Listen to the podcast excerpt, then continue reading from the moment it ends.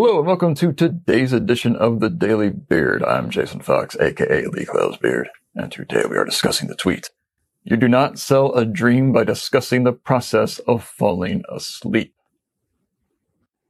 This is a tip for meetings and presentations.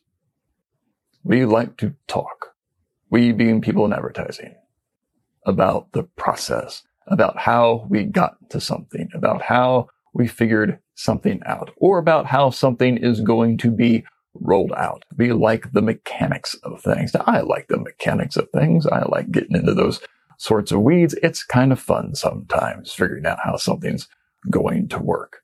But that is not how you sell the initial idea. How you got to the idea might be interesting. It might make for a good setup if you're that uh, good of a storyteller. But that setup should be, you know, 30 seconds, not 15 minutes. You're trying to sell the idea. You want people to be excited about what you are actually going to do. Not excited about how you got there. Too often I see people present things and they get real riled up and excited about the process, about how they got to something. Then they finally get to the idea and it doesn't live up to the hype that they just put so much effort into generating.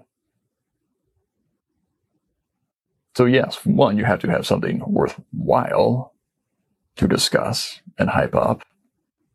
But you sell that. That is what you sell. That is what you get people excited about. No one's excited about your process, I hope.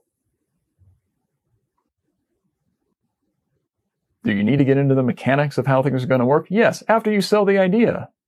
What's it matter what kind of fantastic media buy you're going to have, what kind of plan, what new cutting edge things you're going to do if the idea you want to place is junk?